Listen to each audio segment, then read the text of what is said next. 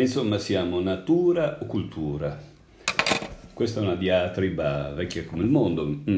Qualche tempo fa, ma più di un'occasione c'è stata per discutere di questa cosa. Una finta dialettica? Può darsi. Di certo la mia convinzione è che la natura sia una creazione della cultura. Che cosa dici? Questo è psicologismo, o peggio, filosofia spicciola. Eppure il punto è un altro. La parola che cos'è? È frutto della natura? Probabilmente per quelli che corrono dietro ai miracoli della neurobiologia, la cosa è anche spiegabile e tutto il resto, ma di fatto quello che noi sappiamo è frutto del linguaggio, quello che noi crediamo di sapere è frutto del linguaggio, e allora in questo caso la natura, se vogliamo, è una parola.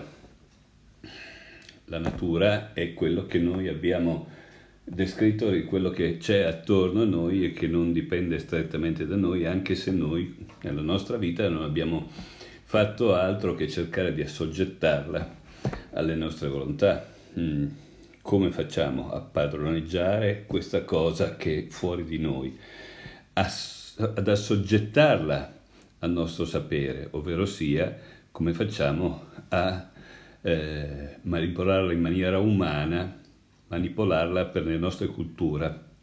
Cultura non vuol dire necessariamente sapere nel senso alto o che altro, di questo penso che non ci sia bisogno di spiegarlo. La cultura umana è la famiglia, anche la cultura umana potrebbe essere, rispetto anche alla visione originaria di Chomsky, il nostro modo di articolare le cose, la nostra rappresentazione del mondo, il nostro applicare uno schema mentale a quello che ci sta attorno. E allora, se è così, la natura è frutto della cultura, la parola natura, l'idea di natura. Questo non vuole affatto dire che tutto quello che noi vediamo attorno sia un parto del nostro sapere, ma neppure del nostro pensiero, neppure della nostra percezione. Semplicemente quello che noi percepiamo è frutto della nostra percezione, e su quello che invece è realmente quello che ci sta attorno non possiamo sapere. Possiamo semplicemente dire che abbiamo un sapere collegato a quello che ci sta attorno, a quello che percepiamo, ovvero sia a quello che noi traduciamo di quello che ci sta attorno in qualche cosa di cui noi abbiamo una descrizione, di cui noi ci siamo dati una descrizione e che abbiamo cercato di conoscere, di entrare in relazione con lui in qualsiasi maniera. Allora, l'amore è natura o è cultura? Il fatto stesso che noi adesso pensiamo, e spesso si sente dire, che sì, l'amore oppure il sesso è solo riproduzione, oppure l'amore c'è sempre stato, fa parte di noi, oppure l'amore c'è anche fra gli animali e così via, sta bene, ma noi non possiamo dire che questa cosa è al di fuori di come noi ce la raccontiamo.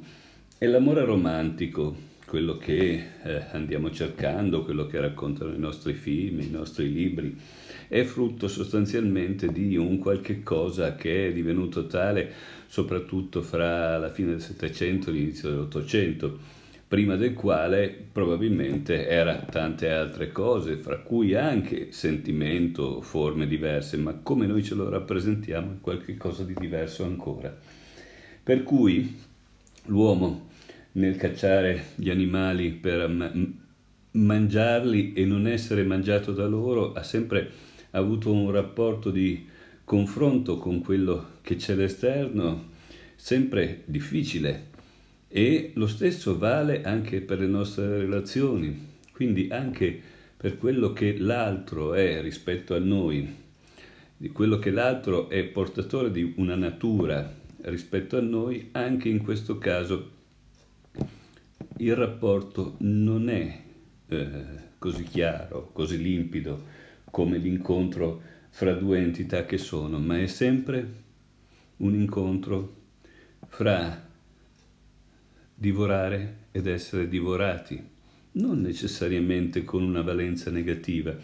Abbiamo visto che anche per Freud, tutto sommato, l'incorporazione dell'altro è un elemento costitutivo della libido e del, chiamiamolo così, della relazione.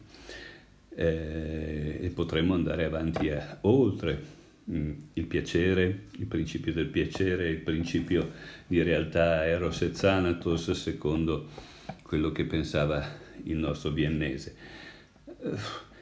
Io credo molto più semplicemente che nel dire che l'uomo ha costruito un mondo a prescindere dalla natura o che noi dovremmo seguire i precetti della natura, noi non diciamo altro che fare un'affermazione ideologica su quello che è il nostro rapporto con gli altri, il nostro rapporto con quello che ci circonda, il significato del nostro esistere e i valori che diamo adesso e anche la prefigurazione di quello che sarà un domani, come potrebbe dire il buon George Kelly. Quindi siamo natura e siamo cultura, perché tutto sommato siamo quello che pensiamo di essere e viviamo in un mondo che è quello che pensiamo possa essere rispetto a noi.